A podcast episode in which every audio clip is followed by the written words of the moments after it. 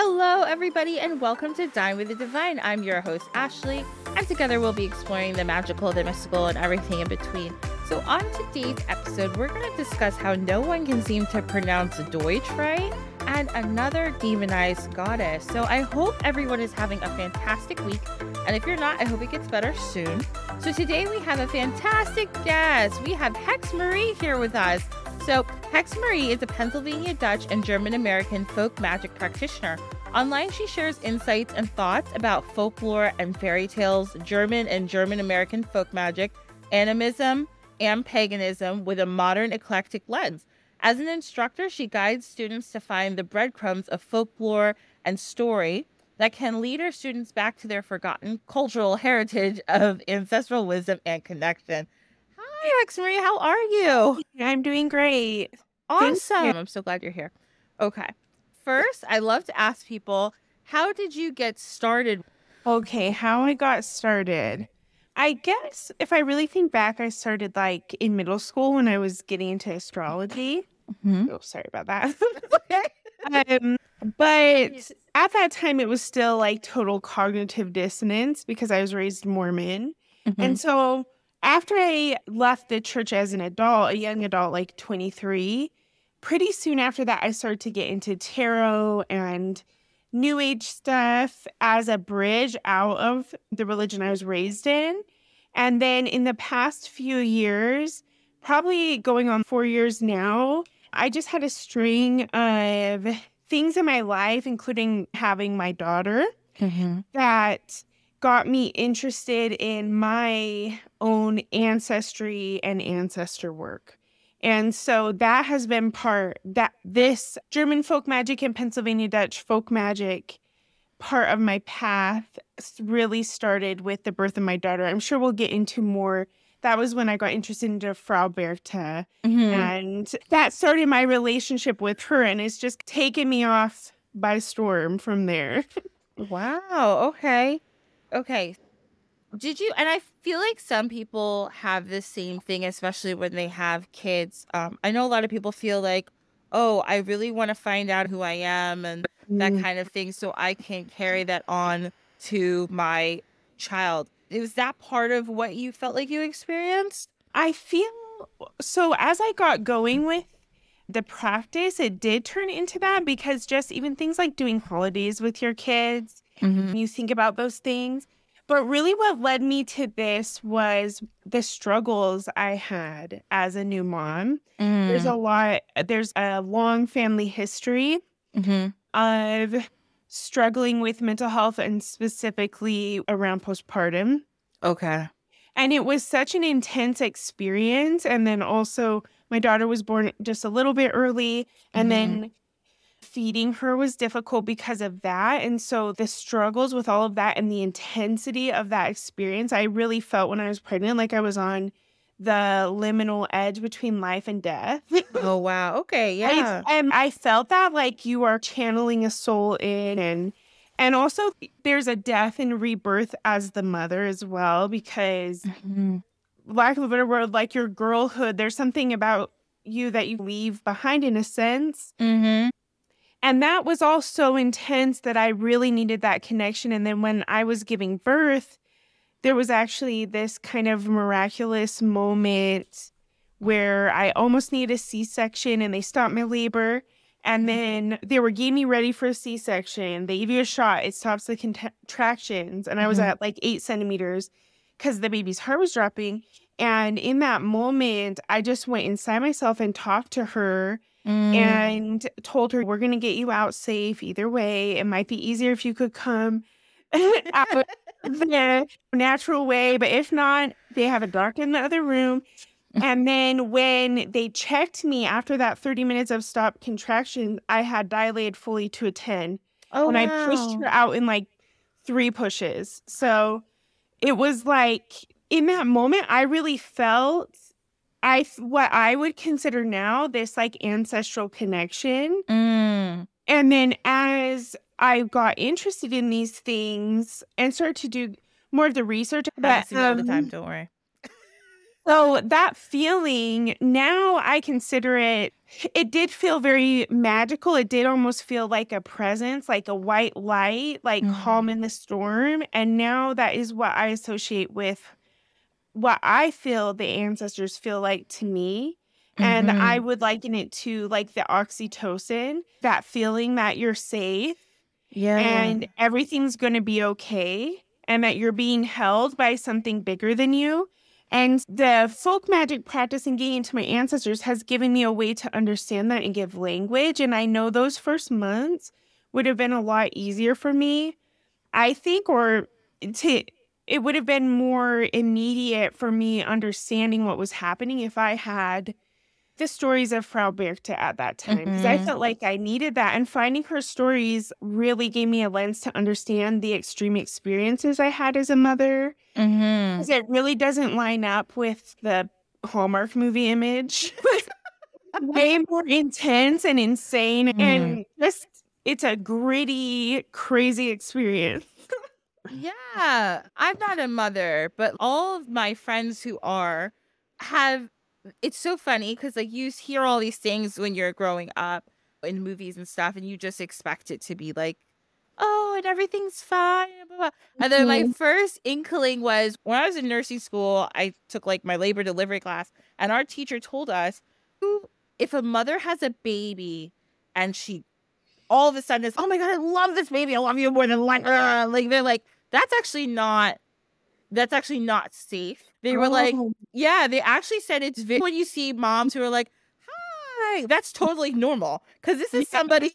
like I was like, hi. Florida."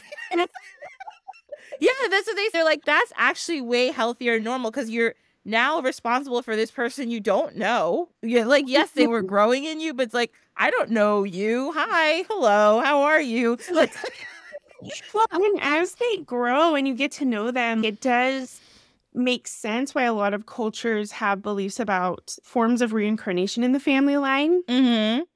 Because as they start to grow and things come up, it's there's things that come up that are like, oh, I know this. And also, Mm-hmm. like, the child's on to you. Like, something about them knows where you come from. And I remember Yeah. feeling like things are really good now. I went through that experience. It was a very intense experience, but I got through it on the other side pretty well, all things considered.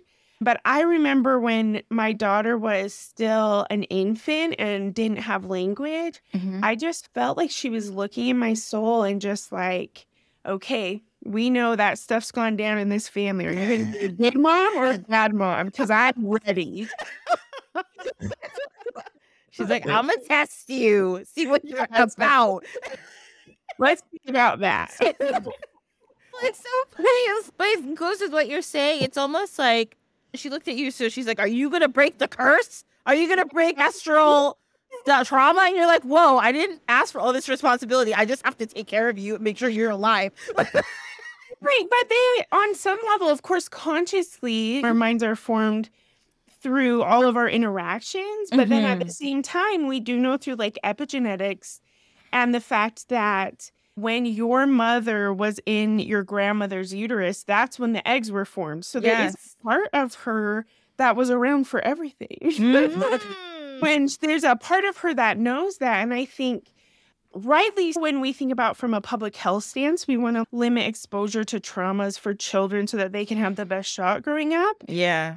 But from a practical sense, if things have been hard, Mm-hmm. your body needs to know. Yes. Not enough to think they're coming into kumb- kumbaya land. Yeah.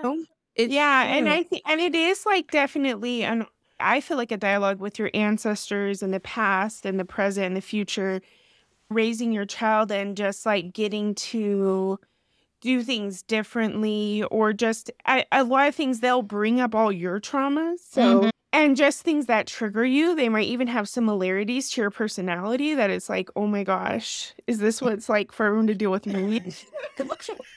What- what- I love that we're talking about the kid aspect because we will get more into that later. But okay, so we have that start with us. So this is great.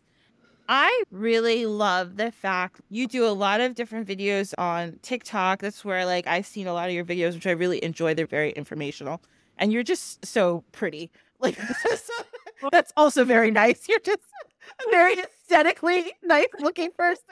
So, oh, you talk a lot about what I like, and a lot of different creators have started doing this is living in America. When people kind of start Mhm. reaching back, I feel it breaks down your own biases and things. And you talk about this in a few different videos. Caroline, yeah. Mhm. And especially when we, because I think there's different ways to connect to your ancestors. So just Mhm. in dominant culture, we don't have this sense of an active living venerate ancestral veneration on a personal level for most Americans, I feel like there's Mhm. definitely exceptions to that. But the dominant white American culture, especially, there's a disconnect there. But then at the same time, look at Hamilton. We put these statues up, and that's another form of ancestral veneration. Yeah. And I think as we deconstruct, if you're somebody who is, I think a lot of people who are into witchcraft or folk magic, any of that, there are people who are wanting to dig under the surface and see the need to rehabilitate things in our culture or just deal with the reality that so many people are waking up to that it's like, oh, I was raised in this little fake garden. Yeah. and you get outside there and none of this was true what i told was told wasn't true and i have found that although it took me a long time to connect to my ancestors consciously in that way it has been extremely powerful because it's for me it's been different than i expect it's Mm. definitely that dark goddess not that it's just goddesses at all but it's that kind of dark goddess energy that intensity and also in my opinion in my personal experience as you connect to the older layer of ancestors too because this line goes back to the beginning like your layer of ancestry or your sorry like family tree goes back to the beginning of life on earth Mhm, Yeah. it's a very weird strange process Yeah. just like whoever your grandma was. So I have found that to be ex- a very extremely powerful allies in that work. hmm And I have found it that the sense I get from my ancestors ha- really lines up to what I hear from indigenous people and people of color, where there is this just being real Mm-hmm. being for real that the ancestors on the other side, the ones who are still around and helping out and like are worthy of the title of ancestors because that's a job, not just all the dead. hmm And the ones that are worthy of that title, they all know what's going on right now. Yeah. They know this moment of change and transformation we're going through. And they also know on a deeper level than what any of us can understand where we how we got where we're at now.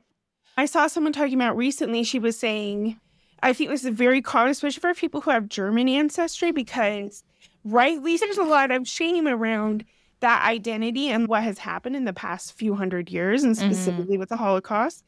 And there is a lot of shame around that. However, when the whole of the history of the last 500 years has been a complete shit show, hmm nobody is particularly more I don't know. It's not like there's an easy bad guy, good guy. And I think that's something that actually I was very influenced by Hoodoo podcasts like It's Juju Bae hmm uh, because I realized I had always been hesitant because, first of all, I just thought, oh, we're just normal white people growing up. hmm Like my great grandpa spoke German and had a thick German accent. But I'm like, this is what white people are like. Yeah. And, and- And- because at World War II, we just stopped speaking because we've been in America like 300 years. We and we were. I only.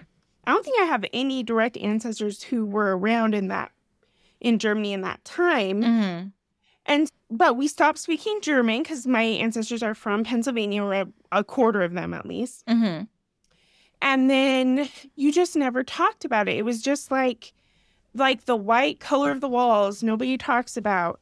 And but then when I was like listening to it's Juju Bae talk about stuff, it's like I realized, wait a second here.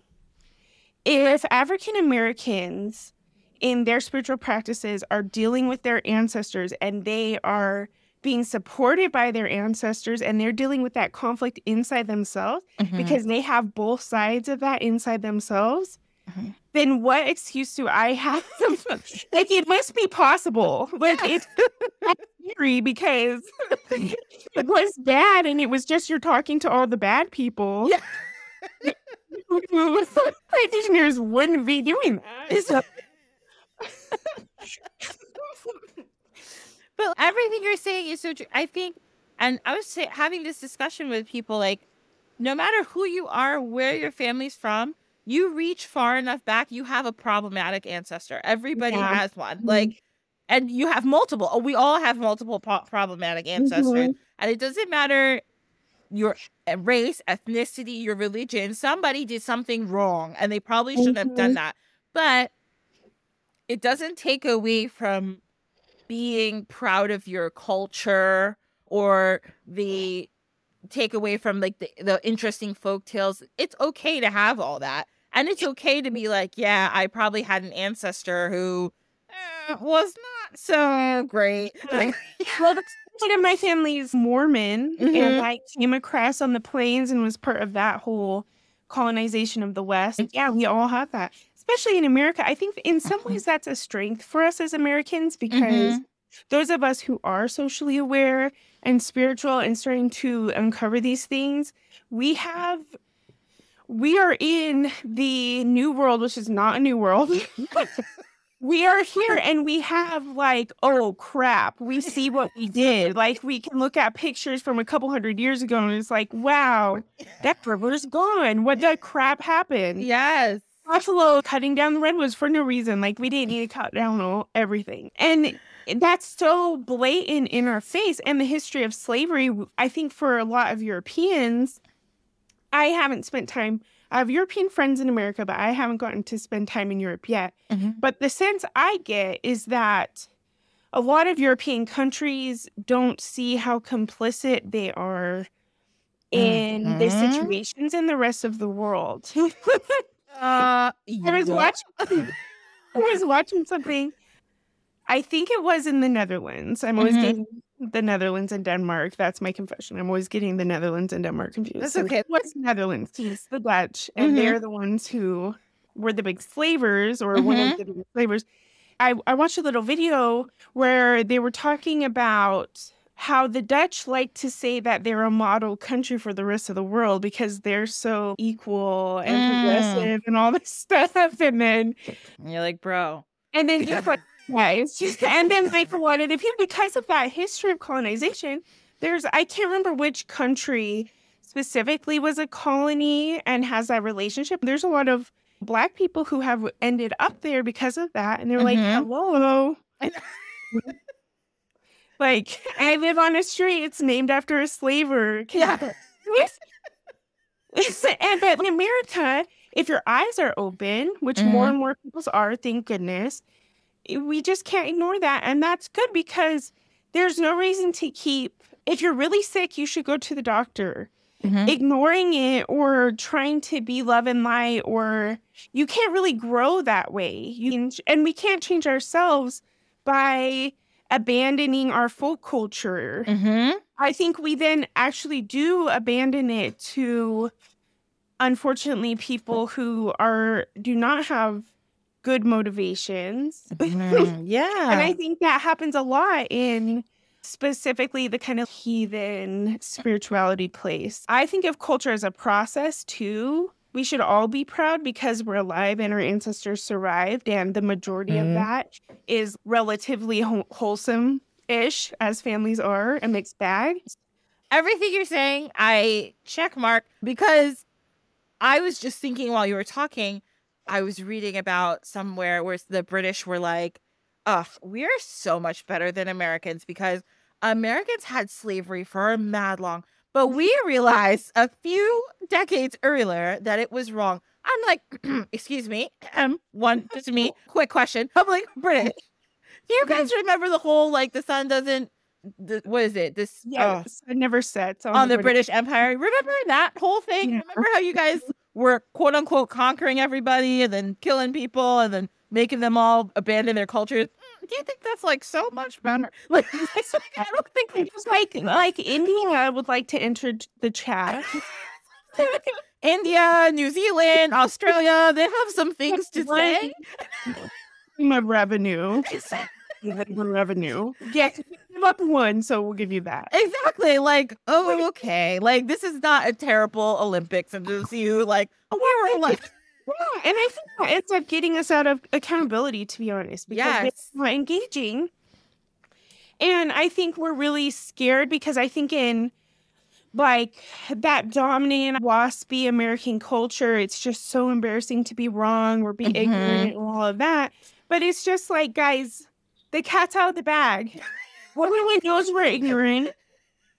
it's not a secret. It's not necessarily your fault because the country's still completely segregated. So Yeah. yeah, it's and those things are awkward and it's okay. And the first time you talk to someone from a new culture, you're going to misunderstand and you might look silly, and that's okay. And and I think it's so important that people understand also like like you just said, it's okay to look silly. It's also okay to ask people about their culture as long as you're not being an asshole about it. Yeah. yeah if you have a question like why for instance, I have friends of different religions and if I don't understand why they're doing something or something I just ask in a polite way, hey, oh, is that mm-hmm. a part of your custom? Because and if I don't know, I can try to Google it. And if there's somebody close to me and they don't mind me asking, I'll ask them. But like, it's important to just educate yourself. You don't have to just be embarrassed and then get mm-hmm. mad. Okay, nobody's mad at you, but then try to educate yourself. Just try. Because if you ask a question and then someone's like, hey, yeah, no, Mhm. like, what? like you never have to ask that particular question again. Another route. That's it. Like it's and just be like, oh, I'm so sorry, I didn't realize that was offensive, Yeah. and then Google it, and then, then you'll be fine. Like this thing that uh, this whole myth of whiteness that it's like there's some hierarchy of humans and that we're supposed to be smarter and better and like more civilized. Mm. I think even though I think a lot of people obviously that sounds bad now and so a lot of people wouldn't say that directly, that's still the foundation Mhm. of the way we're taught to think about history and the rest of the world and like a kind of way we fetishize our type of technology and things like that. That just wasn't ever true because Mhm. people are just people. All people are really smart Mhm, exactly. and all people are stupid too and like silly and like we're apes. I don't know. I think that that fear just like keeps you from connecting. It's that cycle our culture wants to get us all so afraid and separate Mhm. from each other. And so I think that can even be an offering you give. And you can say, you know what? I am going to enter into things and make friendships with people who are different than me and Mhm. have experiences I haven't had. Mhm. And I'm willing to be a student. Yeah, because that's what we all are. Awake and listen Mm-hmm. and learn to be helpful. That's all you gotta do. Honestly, We don't need to solve anything. Like, mm-mm. we all have things on our plate, things we can give, things that's our job to solve. But the whole world, that's everybody's job. yeah. No, that's perfect. That's so true. Everybody, the world will be easier. Just learn, okay? I say this, and yet, like, all the time, I'm so overthinking, just especially because being on the internet, because it's like you can, I don't know, just like people who you didn't know were in the room end up in the room, and you're like, whoa, that's what I said. You know? I know it's so hard, and I feel like that's another thing that people and I I hate it, but I get it. I used to be like, oh, people who are afraid, so afraid of this, it's because they Mm. are. No, no, like you can say anything, and somebody can be like, I didn't like that. Which number one, it's fine, but I think the most important thing is to engage in com in helpful, constructive conversations is important Mhm. don't just yell and scream that you don't like something and then when someone comes to you and they're let me know what i said to you or what i said that wasn't and then you're just like "Nah, shut up. That's not helpful. If you if somebody really is offended or i've done things where i know i've said something incorrectly and someone has explained to me or said hey that wasn't right. People will take offense to it. And if I can learn from that, that just makes me a better person. And without yelling and screaming at me, I'm more apt to be like, yeah, okay, let me figure out what the problem. Even so, it depends on the kind of person you are, but like I am always more apt to be like, okay, I want to educate myself. I don't want to be an asshole. Mhm. I I don't want to offend anybody. I don't want to upset anyone or disregard somebody's culture. So I always want to learn, but it's easier when we all can help each other a little bit out Yeah. and at least just not you don't have to teach everybody. You don't have to be the representative for your culture, but just don't be a dick about it. yeah. Yeah.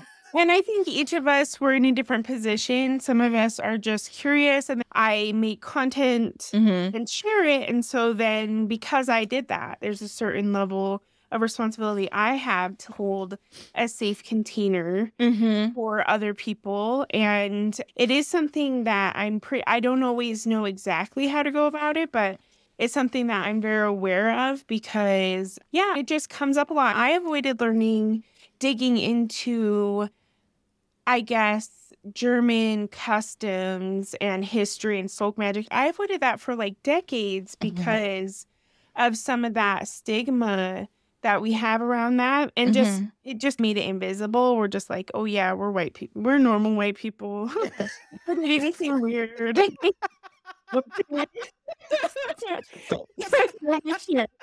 but then and i think too the main thing is like the whole odinist thing because of the whole nor i think the norse heathen side of things takes up a lot of air in the room that isn't that's actually people anytime they talk about german mythology or german gods they always go straight to norse but that's from like up in iceland. So that's the very tip Mm-hmm. of the germanic world that goes the whole way down into the edges of czechoslovakia and Yeah. And france it's very far away from iceland not that there isn't a lot of connection there definitely is Mm-hmm. but then that because I'm in America, I have lived most of my life in the West. I live in Pennsylvania too, but mostly in the West. Mm-hmm. And so most of the people who are like, "Oh, I'm a heathen.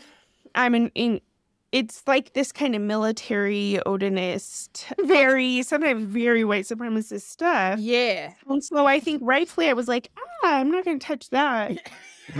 Like uh, Yeah. We stay away from skinheads. oh no. Yeah.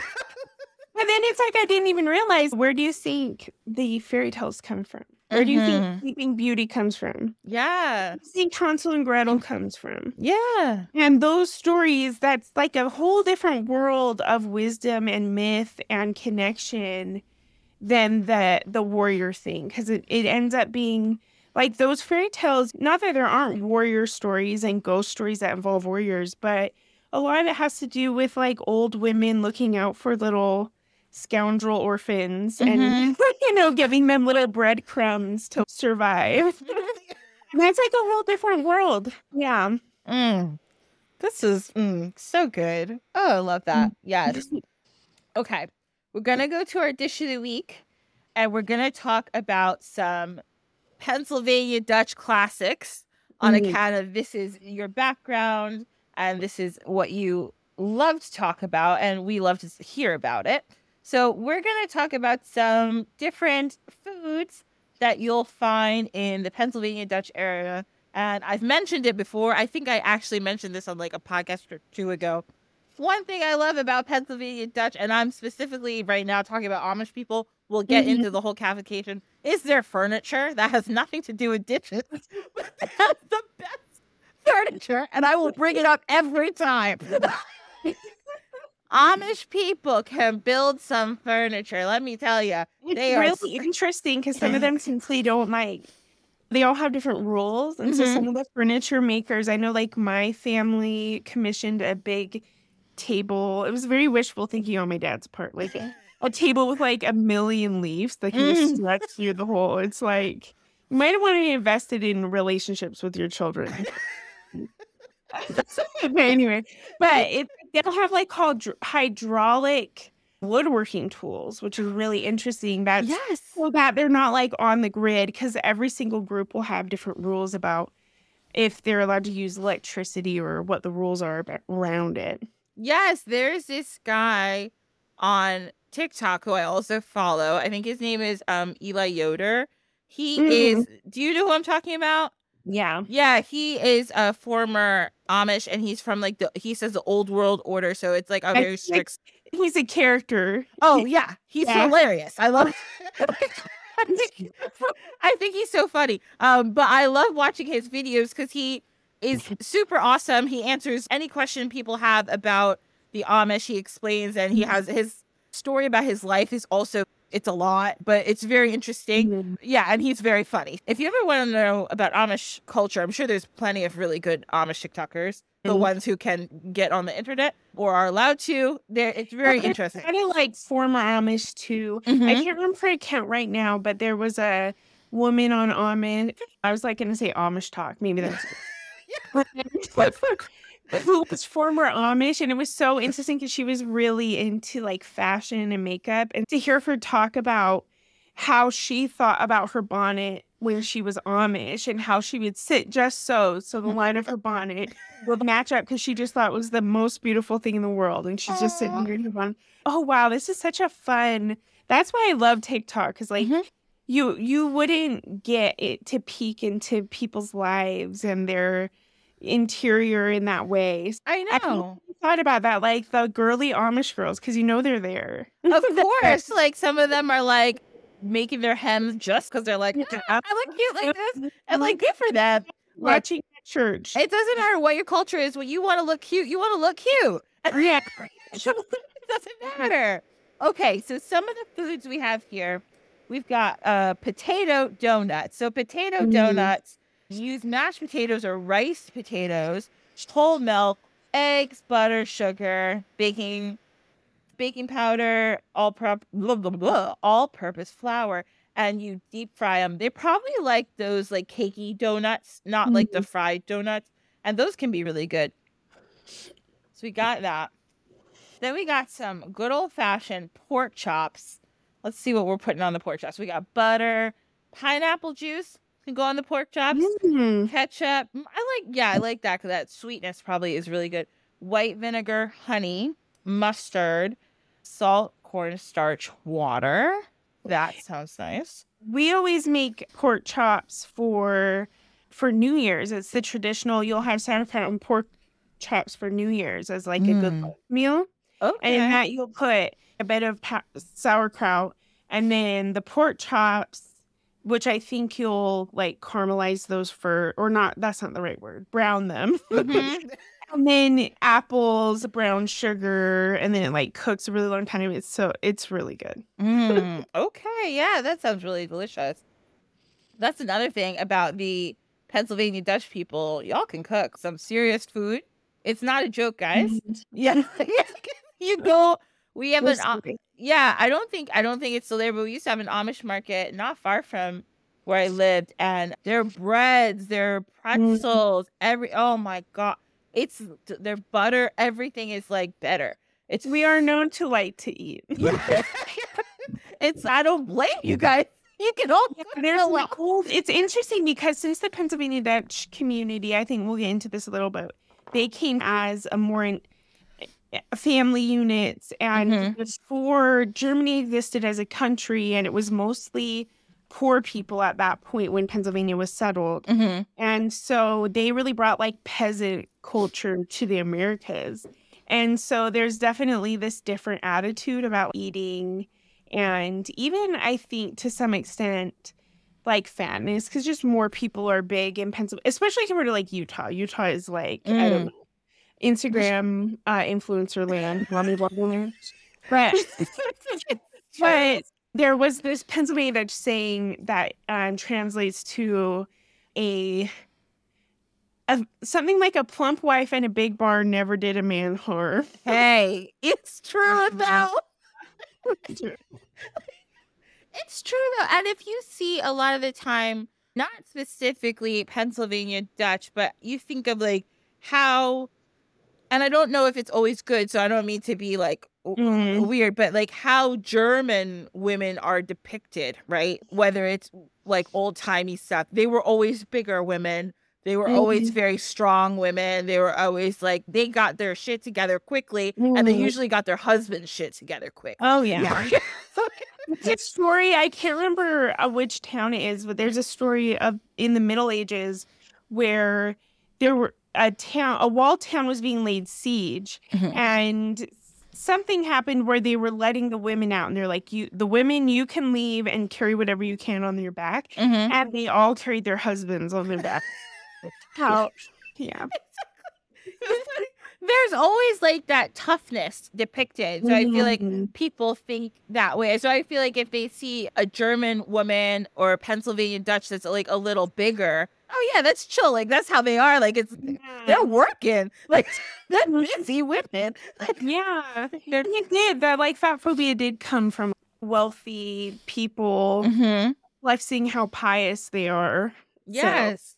And It's, it's for a lot of us, for most of history, we couldn't really afford to just be choosing to skip meals like that. It's a weird thing to do. It is. And if you think about even most cultures, like you said, most cultures, the middle or peasant classes, the Mhm. women were usually built to work. Like they were Yeah. not sitting home all day and dainty little things and work. Well, no.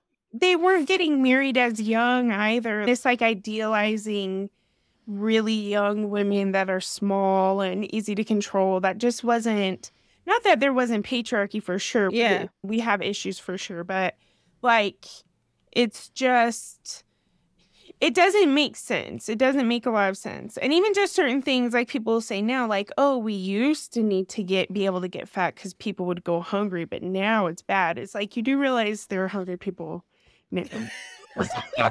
Like, You bro, can't- what? Just all of that. You do realize.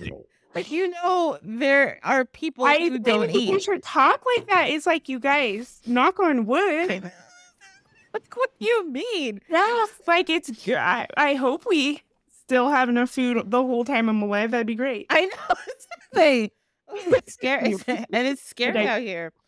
Speaking of that, like kind of peasant culture, another thing you f- I found when I was like reading about the different foods is a lot of these foods are like down home foods, like Mhm. foods you can make with what's growing Mhm. around you, or if you have a little garden or you got an apple tree, you're making apple butter or apple pie, like those kinds of foods that now we idealize as country foods, like back backwoods kind of food. People were not just making it to be cute. Now people Mhm. make it to be cute and put it on Instagram. Back then it was like, no, we got apples. Yeah. so we're gonna make we got Mhm. apples, we got flour, we got wheat, we got yeast. So we're making a pie or we're making some bread. That's it. Yeah, and I think, uh, of course, there's like a spectrum of people because people came from different uh, s- socioeconomic backgrounds, and especially as time went on and America became more developed and the cities became more livable, Mm-hmm. there were more and more immigrants coming from Germany who had more money. Mm-hmm. But I do think that when I think about the Pennsylvania Dutch, it's very much that down to earth, just type thing. Like my family, they're they were farmers up until like my grandpa was the first one to go to college. Mm-hmm. And so they were just very like humble people and down to earth people. And there really was a value of using what you have because um it wasn't uh yeah th- because you need to and that's how you should do it yeah, exactly. And I love that. So the other foods we have, I'm just gonna tell you guys what it is, and then we're gonna go to our next part. We got blueberry jam, which is a jam and it's delicious. Who doesn't love a blueberry jam? We got apple butter, which who doesn't love that? Baked apples and corn pie. Again, all the all the links will be in the show notes if you want to look up like how to make those things. But I just want to get to the next part because we still have a lot to talk about, guys. This is this whole thing situation. Okay, real quick, we're gonna plug the podcast because I have to do it, right? So if you guys are enjoying this, please follow me on. Make sure that you're subscribed so you can get a new episode every Thursday. It's free. You can do it. Um, we're Dine with the Divine on Instagram and Facebook and Threads and TikTok. If you really enjoy this show, please pause now, or if you're driving, do it later. You can give us a five star rating on Apple Podcasts and Spotify. It really helps a lot. So I love when you guys do it. Thank you so much. And if you want to, you can give me a little tip if you really feel inclined. And if you have any suggestions for episodes, questions, comments, constructive critiques, feel free to email me at dinewiththedivinepod at gmail.com. I will talk to you. Don't worry. Just let me know if you want to talk. Okay, here we go. We're on to our tea time section. We've got to get going because this is serious, guys. So we're talking about Pennsylvania Dutch. Now, some of you may say, who the hell is that? Maybe if you're not in America, you might be like, I don't know what you guys are talking about. Let me tell you, there's a whole story behind it, okay? So we have to start at the beginning. so, everybody, picture it.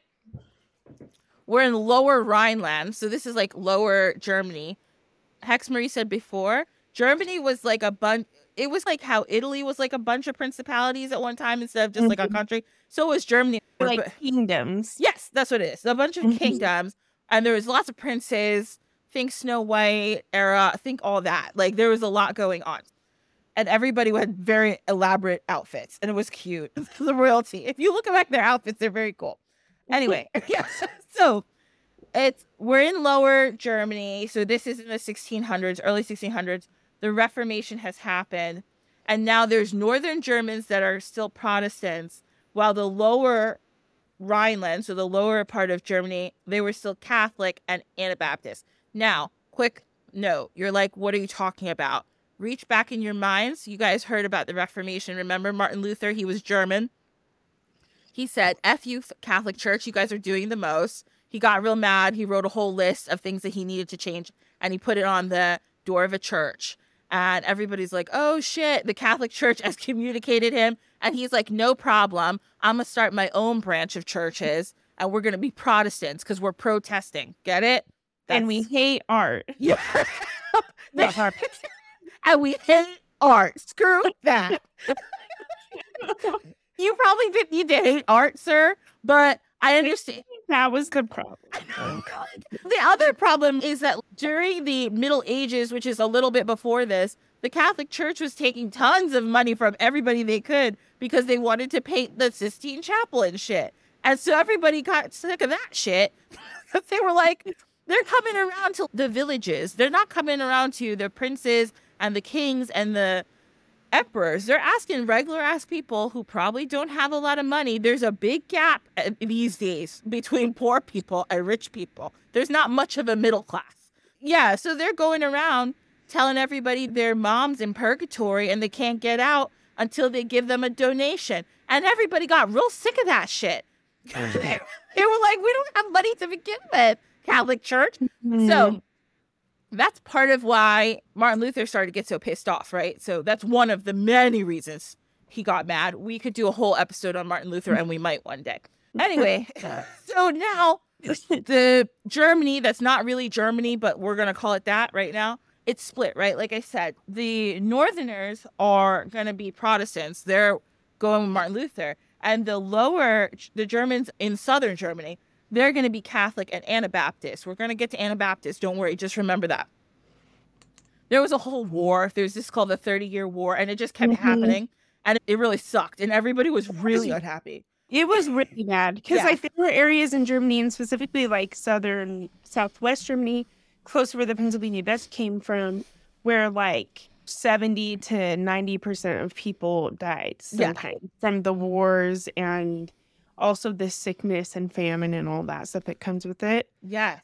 It was not a good time. It was okay. And let's that now keep in mind everything she, everything Hexmarie just said that's happening now. More shit's about to happen, and it's all happening at the same time. Like so, so, the area that you were just talking about, we call the Palatine. Mm-hmm. Okay, so that's the area, the southwest, southeast, or southwest. It's southwest, like near the border of France. Yes, that's where we are. Mm-hmm. Thank you so much. So southwest, this is like really shitty for them, right? So now mm-hmm. in between all this war for like 300 years almost, there was burning times because there was mm-hmm. issues with the Protestants and the Catholics. There was a bunch of political instability, and you had this 30 years war, and they were all happening at the same time, and everybody was dying, and everybody was starving, and it was really bad. So yeah. during yeah, so during this time, over a hundred thousand people were also accused of witchcraft, and a lot of those people were killed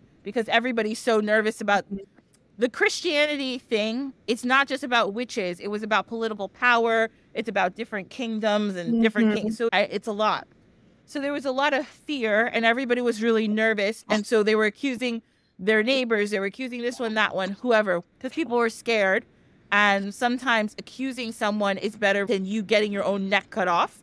So you say, mm-hmm. Oh, I saw Sally out there in the nighttime when she was just trying to go to the bathroom, but so you Yeah. said she was dancing the moon. So it's fine. A lot of it too was like noblemen accusing beggars and things. Yes. So there were so many layers to it. It was definitely very nasty, and it was also a time when I th- I- we have this narrative about feminism, mm-hmm. specifically feminism, that it's like things used to be the worst. Cavemen were bashing women over the head, and they've just gotten better and better till now. But that's actually not that accurate. was actually between the mid the late middle ages and then now was some of the worst time in history for women at least european women and Mhm. german women specifically and they lost a lot of rights. Mhm. they lost the ability to work outside the home during Mm. the reformation. That was one of martin luther's big things where he's like women should be in the kitchen. And he shut down like all the monast or the what is it? When it's a monastery but for women. Oh, a convent.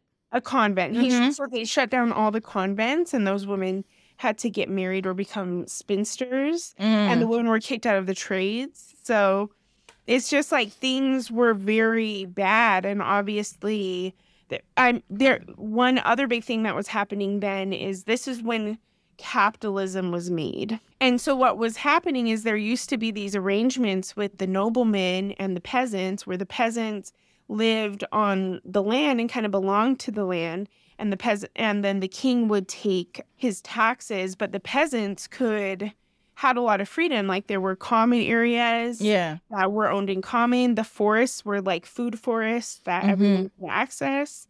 Everyone had right to hunt and fish.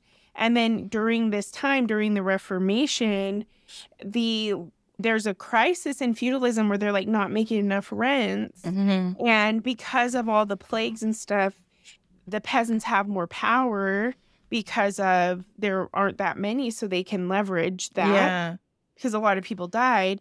And so then what the royal the people in church are doing is what is called enclosing the commons. Mm. So the things that used to belong to everyone, like the food forests and the rivers, the king starts to even sometimes put fences up. This happened in England too. This was a process Wow. all through Europe where they put fences around these places that used to belong to everyone so that people can't live off the land anymore. Mm. And so that forces people, that creates serfdom, and that forces people t- so they can't live off the land anymore. So they become vagrants. And there's Mhm. all these problems that just keep cascading from that. Mm.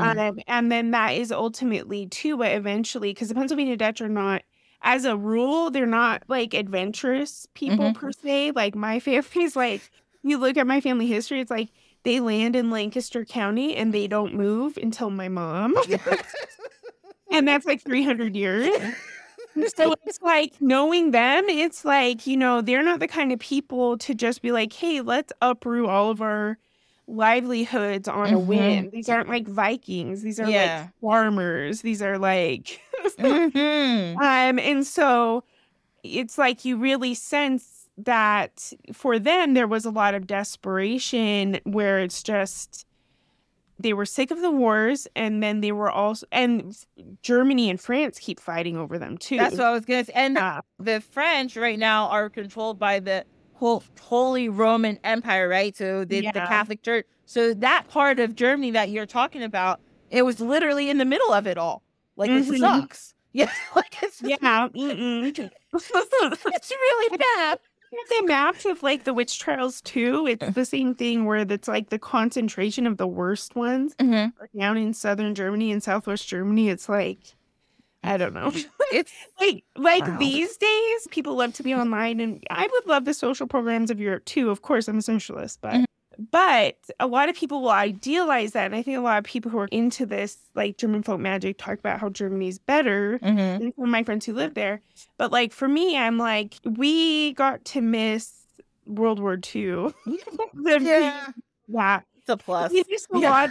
World War One, too. I feel like it was. I, I've gotten a good deal. I feel like, and it makes me want to feel more committed to hear because it's like I've really benefited. Oh, yeah, I know that's so true. responsibilities, and I love America too. Anyway, I'm getting off topic. No, that, you're not, because we're we're we're getting back to what you're talking about. So, so, so we got that. All that stuff is happening. Thirty Years' War, witchcraft trials. Uh, the the French are like, screw you guys. You're too close to us, so we're gonna fight you. So there's a lot going on, right? So a lot of people, like you just said, like a lot of people were like, we gotta get the fuck out of here. like this is crazy.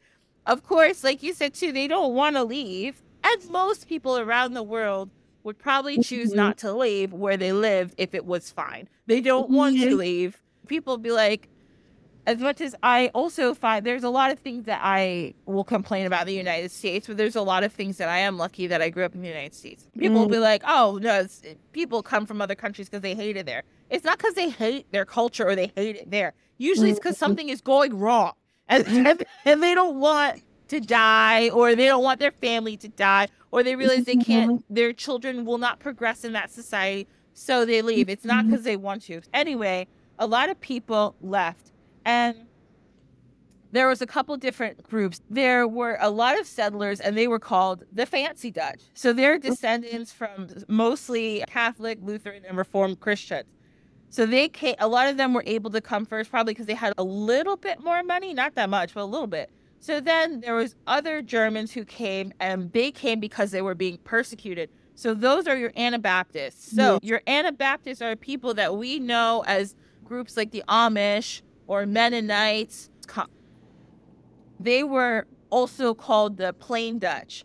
So they Mm. were, but they were not only these people, they were also people who were farmers who came from the, especially this part near France, Alsace Lorraine region, where there was a lot of these German people who were living there. Some of them came from the Netherlands, some of them came from Switzerland. So the Anabaptists specifically, they first sought refuge in Germany, but then they left and they went to Pennsylvania.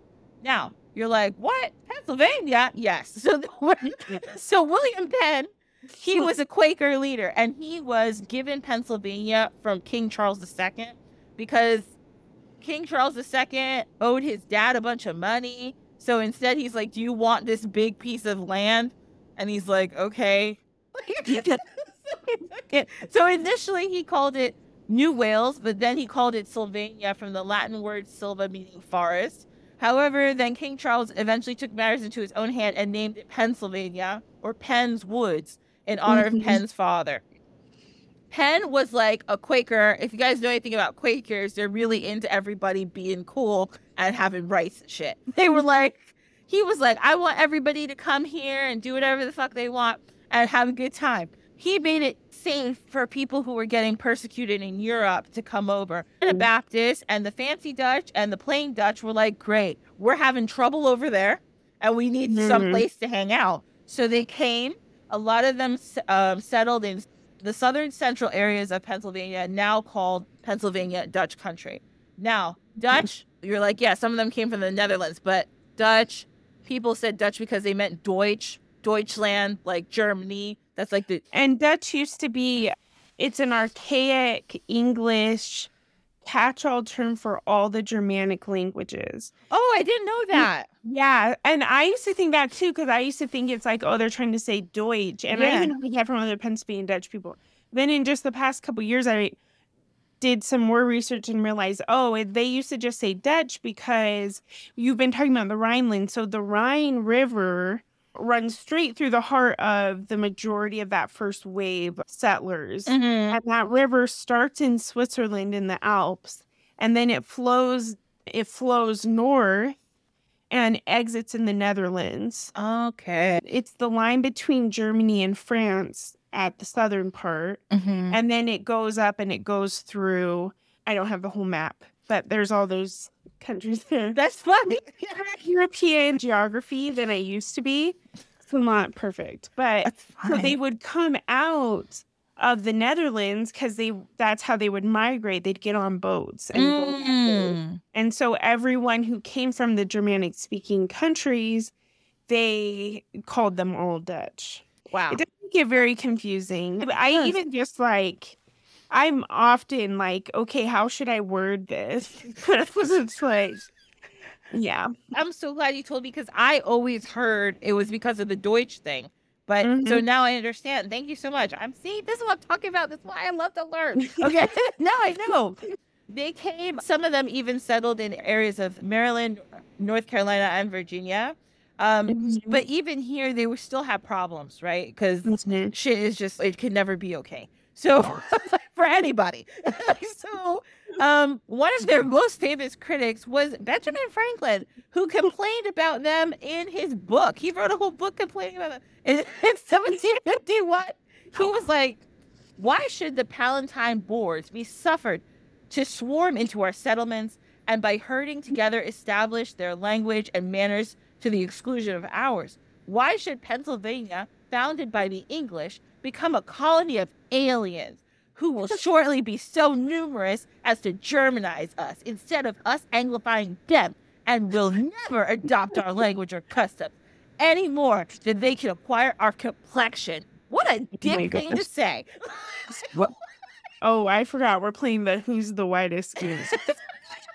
like, I'm like, acquire our complexion. I'm like, but y'all white. Like, everybody is white. me, it really shows you these when you get into the weird history of the concept of whiteness, it really shows you just how bogus the whole thing is. Yeah. And they would say that too. Even in Germany, I've come across stuff like I need to actually finish it. I've read half of it, but the history of white people, I can't remember the author right now. Such a good book. Mm. But she goes into all these concepts of race and goes back to Germany, and it's like the Germans and English and Americans just like, oh, one upping each other on how the worst idea you could make. And, and they always are saying that like Southern people, that the Anglo Saxons are the most, I guess, the whitest and most evolved humans. And even the more Southern you get in Southern Germany, oh, those people are like swarthy and more like animals. And they're like, and mm, it's just like you guys. This is why we shouldn't have like royals who don't like be part of society and just get to sit and write stupid books. Yeah. Okay. This is not, and no one like you guys are almost exactly the same. Everybody needs to just take it down a notch. Like, please Yeah. Drink some water and get a nap. No one wins. it's okay. Oh God. So Benjamin Franklin's pissed off because they're speaking German and they won't quote unquote assimilate when everybody's white. So it doesn't matter. He's mad. So anyway, that's fine. So they had some problems, but some of the quote unquote fancy Dutch were able to gain some respect because they were seen as really hard workers and they were very industrious and they had businesses in Philadelphia where they started their own area called Germantown, which is still there today. They have great Christmas fairs and they, buy, Mm. they have really nice stuff. It's really cool. The Pennsylvania Dutch ended up playing a large part in the Revolutionary War, especially because a lot of the Revolutionary War was in Pennsylvania, like Gettysburg, Yorktown.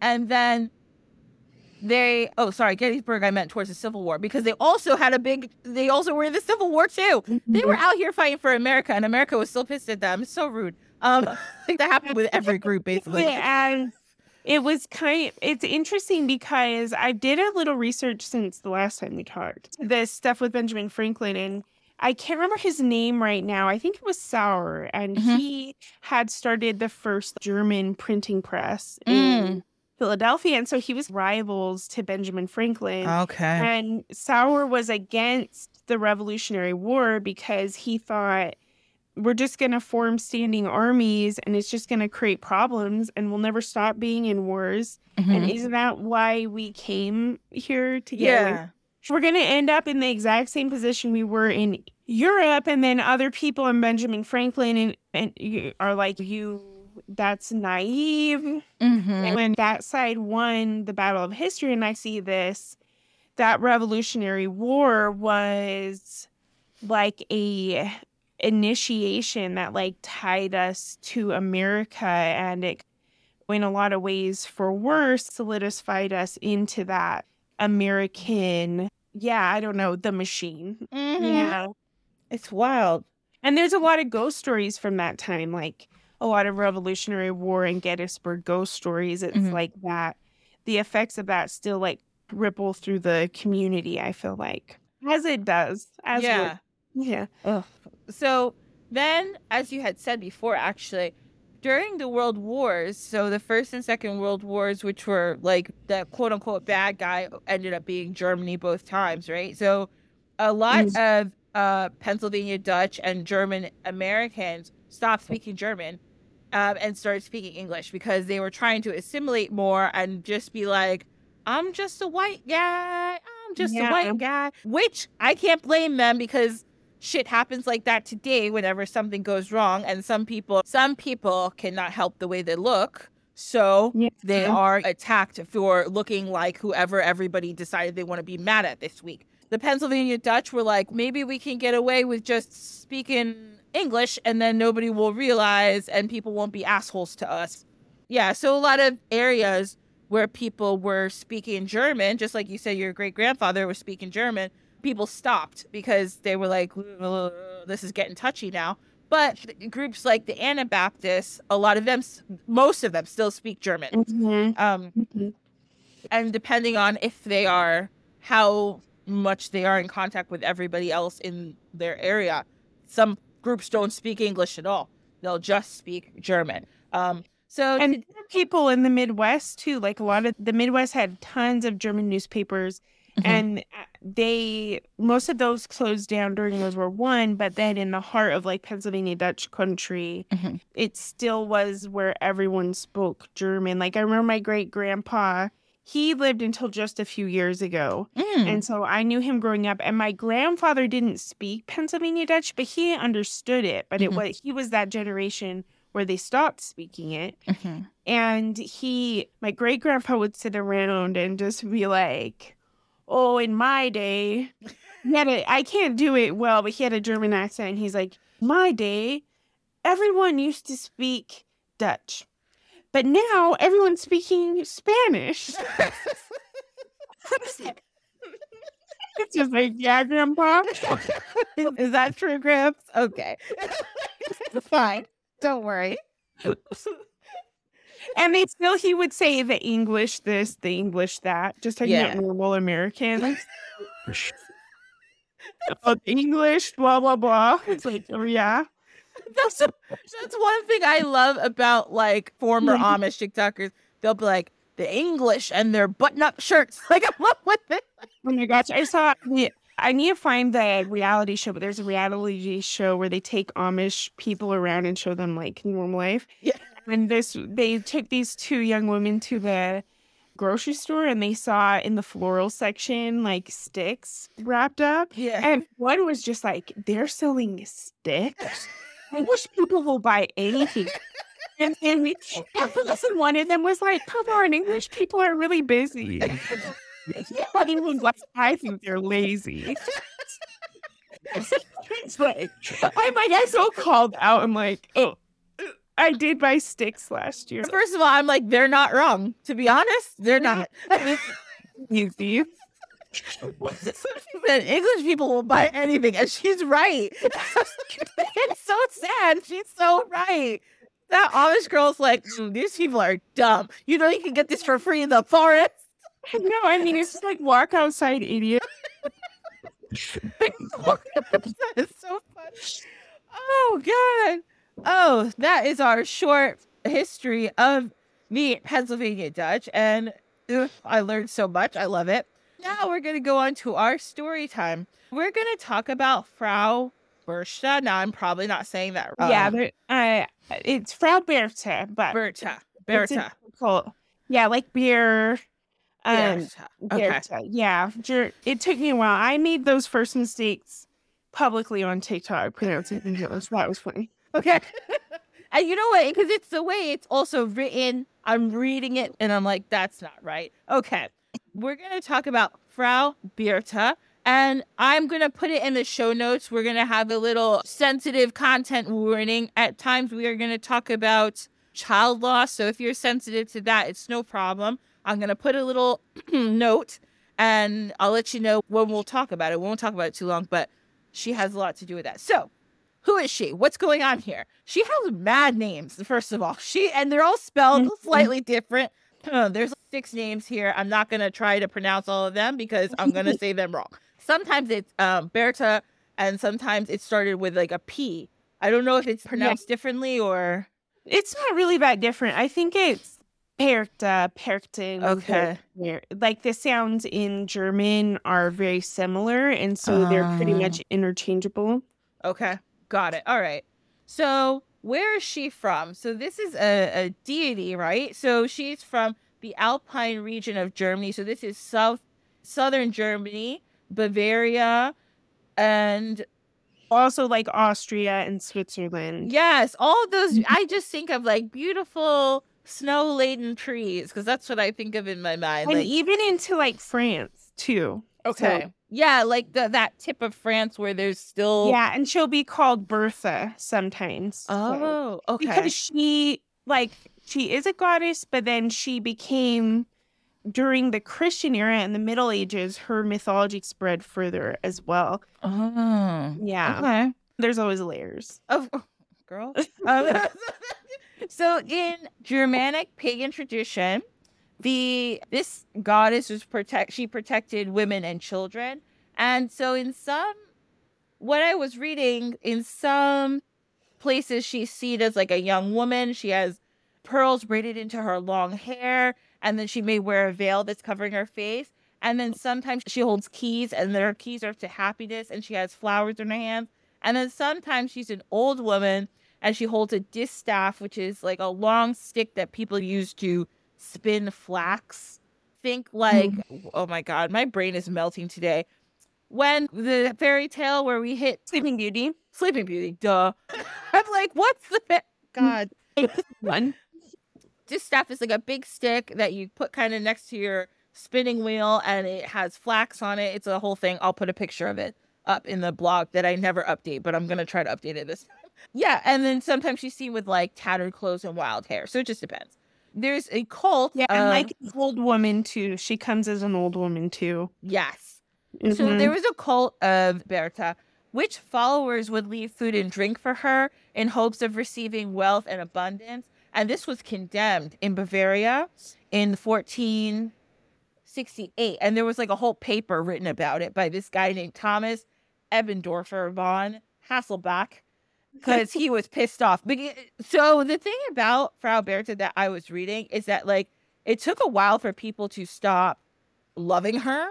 She was popular, like, and people didn't really want to give up this part of their mythology, even when things were becoming very Christian, because of just how you'll see. She's she's just a really cool goddess. Uh, when people also back in the day, it, they didn't have all the methods of disseminating information and making sure everyone's on the same page. Yeah. So an area will become Christian. It goes through the grapevine. Oh, the king's Christian now. We're all Christian now. However, that goes down. Mm-hmm. And they're interpreting that in their own way. And for a long time, the liturgy and mass wasn't even in the dialects there. So it wasn't in German. They're speaking in Latin. Mm-hmm. And so, because of that, there's this parallel development where the things people already believe, they're like, oh, yeah, that's good Christian stuff. Yeah. oh, yeah, this is just normal Christian stuff.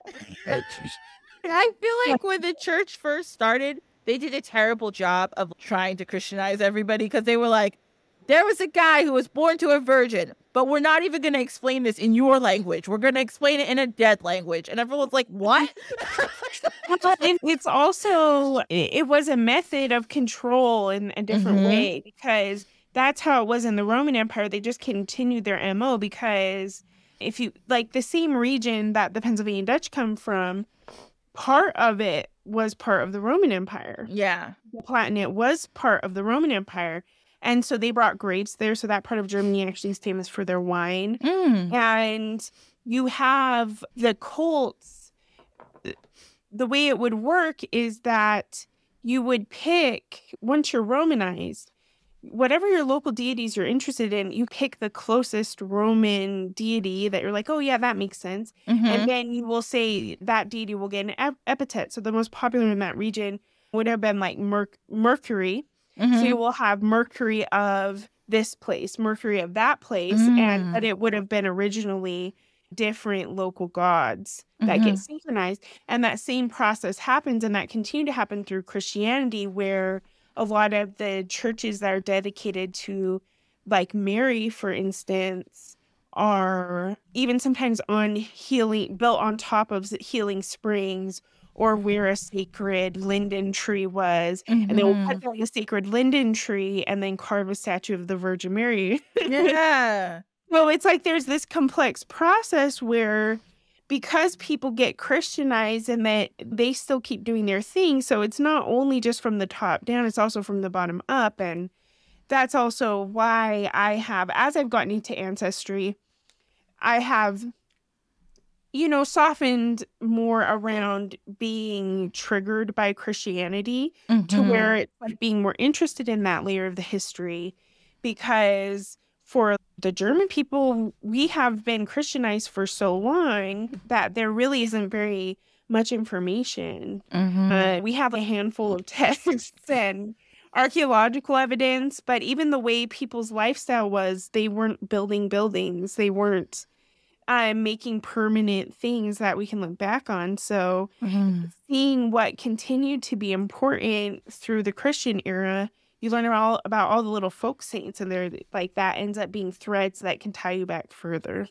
yes oh i love that so she so oh speaking of what you were just saying about the roman empire so it says later in later canonical and church documents char- they characterize uh, frau berchta as synonymous with other leading female spirits such as Hulda, Diana, Herodias, Herodias, Richella, who I don't know about, but I want to because that's a cool name, and Abundia.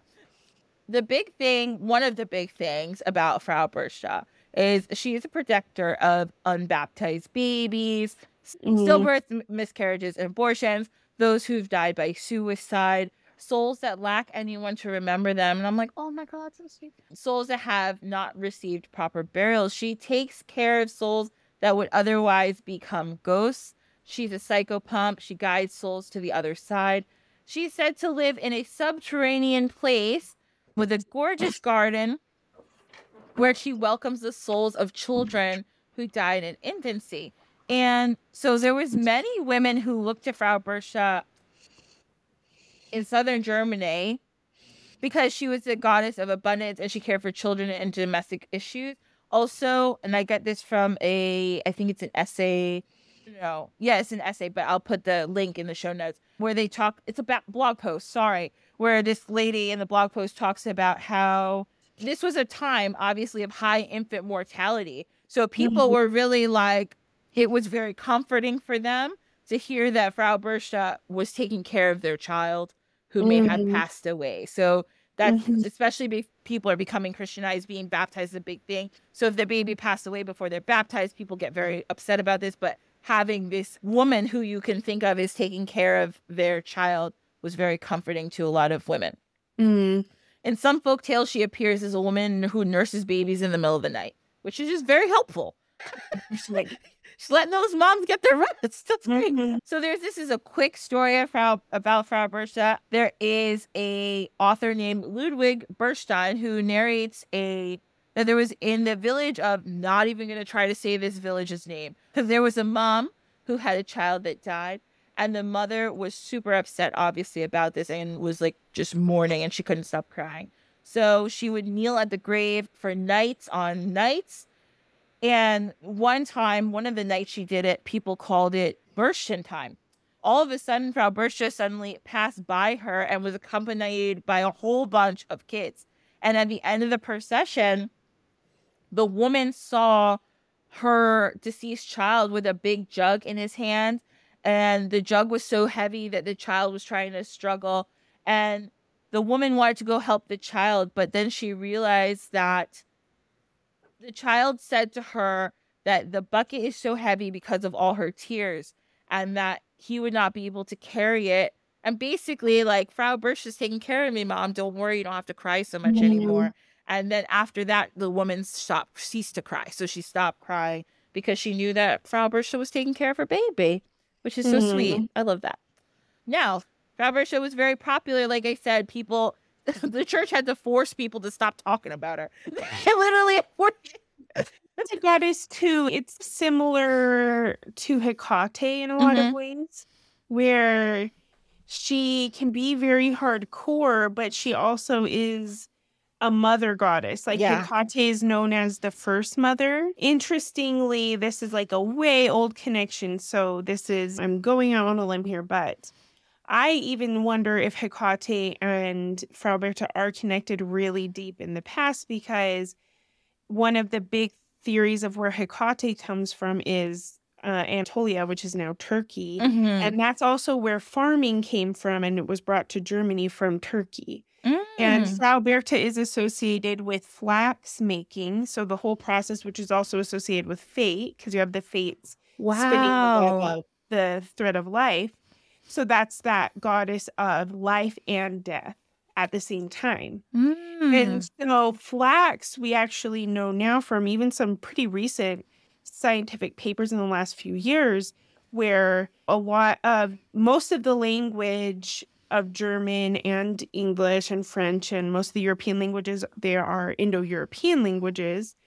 But the words for flax don't come from Indo European. So they must be from the earlier culture who were, they call them the Neolithic farmers who brought farming during the Stone Age. Mm.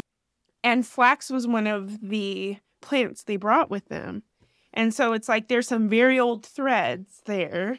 And Mm. um, with that life and death, like Frau Berta often was seen as an omen, like a bad omen of death if you see her and there's not a reason for her to be around. Mhm. And but also of love. She's a love goddess. Mm. So people would pray to her like on the 12 nights of Christmas. So her feast day is Epiphany, which is the last day of the 12 nights of Christmas on Mhm. January 6th. And it was very common during that time for people to pray to Frau Berta or do different things like visit her n- places in nature in order to or different rituals we do similar things like with apple peels and things to find out who's going to be my true love Yeah. and they would pray those prayers to Frau Berta to give them a dream a Mhm. vision of your true love Mm. which is interesting because it's like the both love and death and childbirth the joy of that and the sorrow of losing a child Mhm. those are such extremes of experience, but they are like tied together. And I think she really speaks to all of that. Yeah. Ooh, I like that theory. You heard it here first, folks. And Yeah. so someone's like, what about that? The Archaeologists, get on that. Start figuring that out. Please, please do all the hard work. We're gonna make theories, and we need you to solve it. Thank you. Yeah, you you did pretty good. Like No, I think it makes a lot of sense. I was like, you're talking. I'm like, yes, I agree. Tati also has a one of her epithets. I can't. I don't know the original language, but it means that she has many hands. Mhm. And the way that was expre- expressed to me is that Hecate actually generates other goddesses. She like Mm. makes more goddesses that do her work everywhere. And I'm like, yeah, that's Frau Berta, but yeah. I don't know. It's just, it's very, it makes sense too, because some of this you trace where things come from, but Europe has been pretty interconnected the whole time in different ways. And it's interesting to see if that is true, then that how the Greeks became interested in Hecate and then what spread through Europe. It was maybe there was a part that is remembering, oh, yeah, we love ladies like this. yeah. Let's do some more. Yes. Again, when the church was mad about people still celebrating her feast day and those type of thing, they were like, she's not allowed during Christmas. And no. Mhm. And then people were like, no, we're still going to celebrate her. But they tried to start doing the same thing that they did to kind of Baba Yaga, right? They started making her like a witch, like something to be afraid of in certain areas, especially like places like Switzerland, they started as- associating her with like Krampus. Um, Oh, yeah, and the Austria. yeah, Mhm. Austria. Sorry, I'm Mhm. getting all my geographies off today. I'm so Well, sorry. It's like the uh, Switzerland has similar practice. Like Krampus is specific, like hmm a Yuletide, a spook that's associated with Saint Nicholas. Mm-hmm. But then there's a wider tradition called Perchten, which are named after Berta. Oh. which are basically like similar to Krampus, a little less devilish usually, but they're like all hairy. You usually covered in hair, these like crazy costumes. And mm. in Switzerland, they can get really like they have beautiful Perchten and ugly Perchten and and all sorts of combinations. And the beautiful ones have these like strange like doll masks and like little wooden villages on their heads and Hmm. very interesting processions, but they're I would interpret them as embodying the wildness of nature and the dangerous spirit. So you're embodying it to, you're also like dressing up like the scary things in nature to Mhm. scare them away, to scare away the bad weather. Mhm. Um, yeah. And I think there was that process because there is this process of demonization, but then at the same time, it is also who she really is because she has always had that terrible aspect, but it's just mess around and find out. Yeah. I'm finding out, and they've been messing around for a while. So you have fewer people, I think. The way I interpret it is there are fewer people who have that good relation Yeah. where they're living right and the thing she cares about, which is both women and children, but also order among humans mm. so that we're living right together and everyone's being treated well and doing what they're supposed to and getting the work you need done because this is a winter climate so you you know you got to be on top of it Yeah. survive the winter but then also there's other things because in the Christian era, she became associated with not only Epiphany, but she would come in certain areas at all the cross quarter days. So at different feasts, she was there to just be like, oh, no, you're supposed to stop working now, or you better be working now. Or, Yeah. uh, and at certain things, it's even like she shows up as like making sure you better eat a lot at this feast because everyone has to. Like, you better have fun. Very clear like this very role she took on. Um, it's interesting because in some of the folklore, they'll even say in towns where it's like they still love her, they're talking about how beautiful she is. They'll say she was really so kind, not like people say, but you better do what she said. She's hard. We love her. You do what she says. I think that's like yeah, again with the whole I feel like the the stereo the stereotypical German woman. She's very cute and she's very pretty and she I bet she wears great clothes and I bet mm-hmm. all the colors. She looks fantastic. Mm-hmm. But she told you that you're not working today, so you better not pick up that spinning wheel. Like yeah, and and also you better be done. You better have done something with what she gave you, and that's these rights. The purpose behind this time of year is that so the twelve days of Christmas were the time between the two years. They weren't part of the year, the previous year or the next year. Yeah. So during that time, it was believed basically the veil is thin, all the spirits are out. Bertha and Frau Holle, they are leading the spirits of those who have died to the underworld, Mm-hmm. and which is dangerous. Like we give it its space. We you try not to get mixed up in that. You stay home. But then all these rules, like about not spinning thread or not doing laundry during the 12 days of Christmas, part of that is because this is the time the fates are spinning the thread of fate for the Mhm. next year. And so you want to get, you want to give them space to do that. Mm-hmm. And we leave out these meals to get their favor. So there would Mhm. be a meal at Christmas Eve, which the old pre Christian German feast is Mother's Night Mm-hmm. uh, which we have documented from as Mother Night from like England, but we know that custom is probably also going on continentally just because of what people were doing later, even if we didn't have a name. And where you leave a feast for the mothers on on Christmas Eve, and that is to get their favor. So it's like Yeah. the ancestors coming because the ancestors are tied in with fate. And so Mhm. you're being hospitable to them and showing them, look, we're living a good life. Look, we made you all this beautiful food. You can bless us with more abundance because we're going to use it well. Mm-hmm. And we respect you. And then there's also the nature part of it because these are nature goddesses too. Like we're living good with our animals this time of year. There were all sorts of things you did to keep your livestock healthy. You would do like smoke cleaning to for the house, but also the livestock to keep them healthy. And then you would also like Frau Bertha, their stories. It's very common to believe that animals could talk on Christmas Eve. And this comes to Pennsylvania. I found folklore where they believe, oh, the animals will talk to you on Christmas Eve or on the 12 days of Christmas. And they might be talking about Frau Bertha, what Frau Bertha says, what Frau Bertha thinks of you, or you know, telling them what they want you to do. Yes. All there's this whole like depth of meaning to that time of year, and it really is um to get abundance and health for the next year. Anyway. No, it's true. So everything you said is is a lot of what I was gonna say. So I love it. It's perfect, and you explained it better than I was going to. So thank you. I'm just gonna reiterate that Frau Bertha she keeps up these cultural taboos and everything you said, because during the winter you're gonna be cold, so you need to get all your work done now so that you can make your shit, make your socks, and make your family socks, so everybody's all right. You got to have all your food together because winter's coming. Is you can't. There's not plants all over the place. We got to get your jams and your jellies and all your cans done. She also was mean, but it's not. She was mean for a purpose. She wasn't just being mean to be a nasty goddess. She was being mean to tell people get yeah. together. Yeah. And also, like, why do we think a mother goddess should never be mean? Yeah.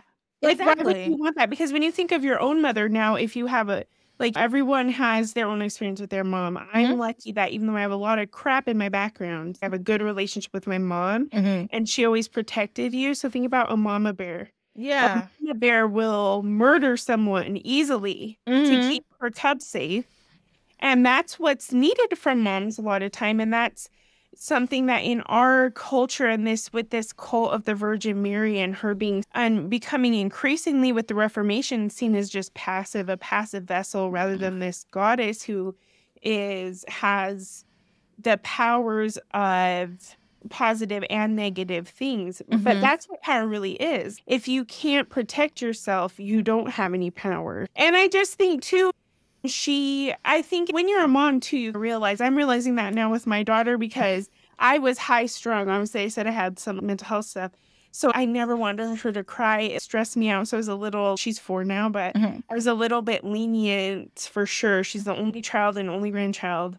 And but now that she's four it's i'm sorry you can't not go to the bathroom all day. Yeah. I, I will trust you down and put you on the toilet right now. And you're like, this is for your own good. I know you don't want to do it, but you're gonna, yeah, you're gonna get a bladder infection. Yeah. like, oh yeah, this all of this has this place, and it's you need you need all your cards mm-hmm. in your hand, depending on the situation.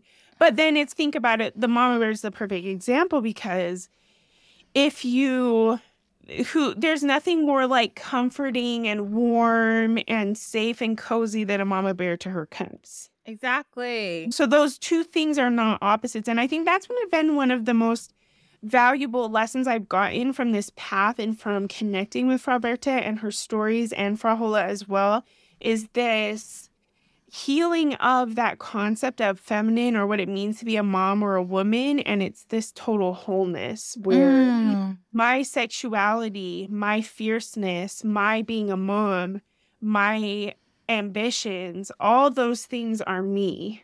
Yeah. And I don't have to let them go. Of course, it's a transformation. It's not the only transformation in life, but it's a big one.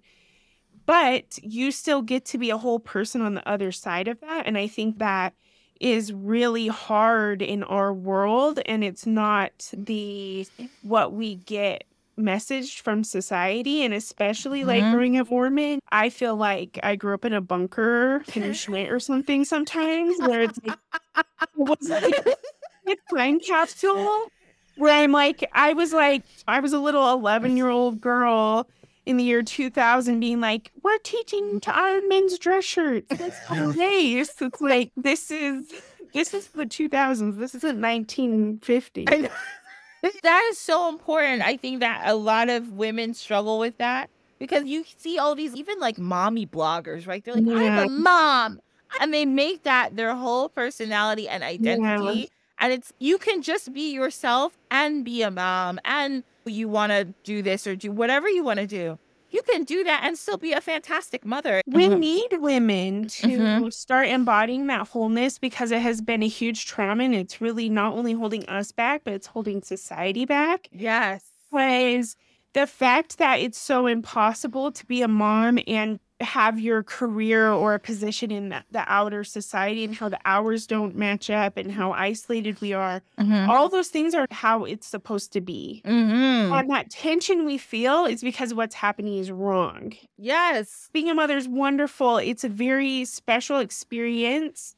However, a child doesn't just belong to you. There's supposed there is supposed to be a whole community of people who have that kid's back. Yeah. It's you shouldn't have to necessarily you're supposed to have several adults around that love the child. That's what we're expecting evolutionary, being in more type 2 communities, tight Mhm. knit communities. And so this situation where moms are just so isolated and everything's put on their plate and they don't have the resources, they don't have the childcare and they're having to work from home and the the iPad's the only childcare available or whatever. Those situations, we need to find our power and change that. Every day I'm like I know I'm surrounded by Republicans, Mhm. but I don't care. I want every Republican woman to have childcare. yeah. One I hundred do. percent. I want all of them to have it. And why can't we all see what we're doing is valuable? Yes. So Be we should be because it is very valuable, and it isn't saying that's the only thing that a woman's good for. That's the highest thing that's been used against women. yeah. However, as a society, hmm children are the most important thing. because Yes. our future, but that's a society job. Yes. That's not a individual woman's job. Yeah. I think like I every day I'm just like I'm ready. what what string do I Google where I find the community where we're like striking and Yes. I'm Oh. so wound up right now. I'm yeah. And I think the message I've got from Berchta in this time, because that is probably my most leaned on or intimate spiritual connection with my as far as deities and things go. And I think what I have gotten from her, it is definitely I don't know if you that pa- know that painting truth coming out of her well to shame ma- mankind. Yes. where she's if you haven't seen it, there's a well and a woman, a naked woman coming out, just like raging, yelling, like, and I just, it's like that is often the vibe. But nature, I'm really hard on myself, so I feel like her messages to me are really kind, but I'm already very critical of myself, so Mhm. it's like I've done that job for her. But then it's like the message is it's like, here's this kind of terrifying vision you have right now. What's this terrifying dream about what goes on underneath the surface of everything? How about that? When we had the really bad fires out here before they started, I just had the waking kind of dream come over me one day that was just like, it was just, it was the fates and the middle fate. I was getting closer to them. They were around a cauldron. The middle fate like ripped herself apart and became this scary crone and was just like throwing lightning. Mm. And then all summer there were just these fires, and it's just like, oh no, guys, you know this, but Mama's angry. Mom wants to know this, but all the spirits, they're like joining with the earth spirits, and they're pissed. So, yeah. There. listen, Some something's going on. this is true. So it's like my superstition. I'm just like, yep, we've ignored our we've ignored our responsibilities as humans and what it means mm-hmm. to be a good human. And while we had figured out a way to live more in line with that for most of our history, and now we're not, and now we get to see what that's like. And Yeah. that perfectly lines up with the what you would assume would happen based on these superstitions, which is very it's like an interesting, I don't know, it's like, whoa, okay. I know. Yeah. Shit's going down, I and know. it's not But I think it is that thing of being able to lean in and trust it a little bit because these things are bigger than us and we can transform. If we can't find it in ourselves to change everything to make it better, we'll have a lot stripped from us. So, like, yeah. we'll be have to deal with it, right? know? I So, know. That got dark as it does. okay. it got dark, but it's it's the truth. It's the truth, though. that time of year, it's the darkest. The Mhm. Yule is the darkest, and Berchta comes on Epiphany. That's symbolically the rebirth of the light. So this whole thing is like doing everything we need to do to be living right and get caught up Mm-hmm. as well as you can. And then we're going to really create that joy and warmth and home and connection in ourselves and with each other so Mhm. that we can hold ourselves together and get through the hard times and believe that a new day will come. Yes, we're doing it. We're doing it. Oh, I love it. Oh, that was so good. Thank you. Oh, that was a word. So, the other last things I'll say about Frau Berchta is that so there's this whole thing about her slitting people's bellies open and putting removing their guts and she stuffs it with straw and pebble. And this is children and young servants if they haven't been doing what they were supposed to be doing. Also, still in some alpine villages, they still leave uh, food out for her on uh, which is, like you said, the last day of the Epiphany. And her favorite meal is herring and dumplings and Mm. schnapps or some type of alcoholic, other alcoholic beverage. Oh, wait, I forgot the other really important thing I wanted to say. Last thing. This is the last thing. We talked about animals before. So she her sacred animals are crickets, swans, and geese. In many tales, uh, they say that she has one splayed or webbed foot like a goose. Some people think that she may also be the original mother goose. Mhm. Mother goose Mhm. is a French thing, but as we've spoken about, France and Germany share a border, especially in the southwestern part and southeastern part. So it could be all related. And they also say she may have been like a shape shifting goddess because she was in the woods and she loved animals and she's doing her Mm. thing. Okay, so that's Frau So There's a lot more you can learn about her. I'll, I put some resources up. And that brings us now to the end of our show. Oh boy, this has been mm-hmm. so awesome. Thank you so much for having. Yes, I love. First of all, you are a speaker. Like you oh. need to be out there telling people what to do. I do like clacking.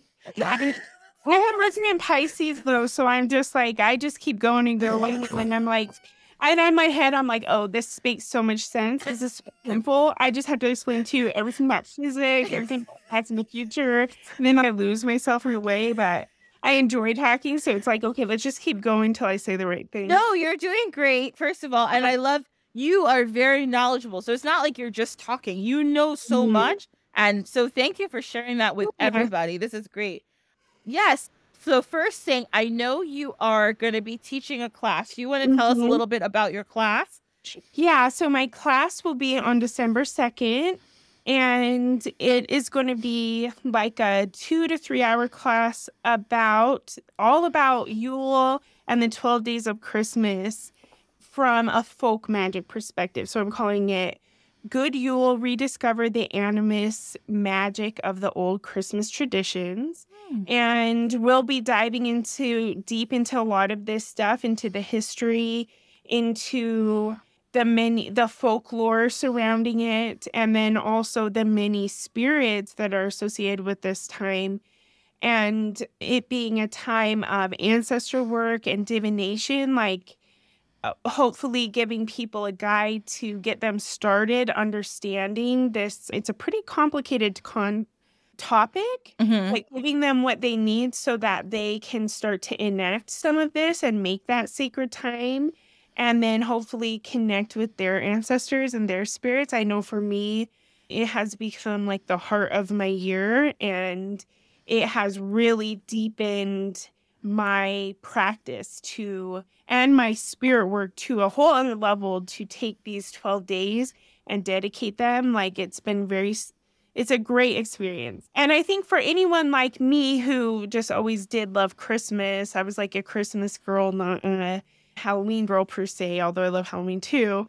It was very like validating to be like, oh, Christmas is German Halloween. Everything makes sense. No, it makes sense. Yes, yes. Oh, I, it sounds really good. I hope I can make it too because I was looking at my calendar. I was like, Ooh, yeah, that'd be great. I'd love to have you. That'd be fun. awesome. Yes, there's a link in the show notes to the class so everybody can look at it. So you want to sign up, it's right there. And also, just tell us where we can find you on the internet. Don't Um, the best place to find me right now is on TikTok. I'm at Hex Marie Mhm. there. So H E X M A R I E. And that's my home base at the moment. I think I will be making an Instagram in the next little bit because I'm just realizing all the German folk magic people have gotten burned out on TikTok. So I still love it. It's like it's it is such an up and down, but Mhm. it's also like I love the I love that it's like the young people and it's so innovative and I love how intimate it is and messier. Like Instagram's so perfect. Everyone looks perfect. I get jealous of my friends. I'm like, what is this dark magic? I, I never feel jealous like that. I don't know to my own to- horn, but I'm usually like, pretty smart and talented compared to everyone. but then the internet is like this manipulative thing that it's like, okay, I know. you know, I'm gonna be like designing an Instagram warrior. Not for now. You can find me on TikTok. No, it's easy. you're funny. oh gosh.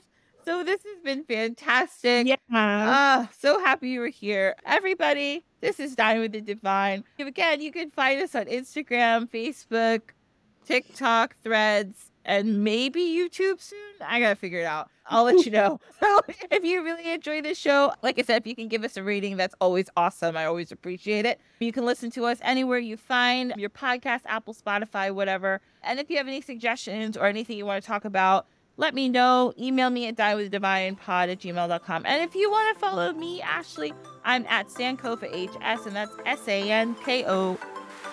Oh gosh, I forgot to spell my how to spell my own handle. That's at S A N K O F A H S, and I'm Sankofa Healing Sanctuary on Facebook. And thank you also for being here. Thank you again, Hex Marie, and I hope you guys all have an awesome week. And I'll see you next time. Bye. Bye.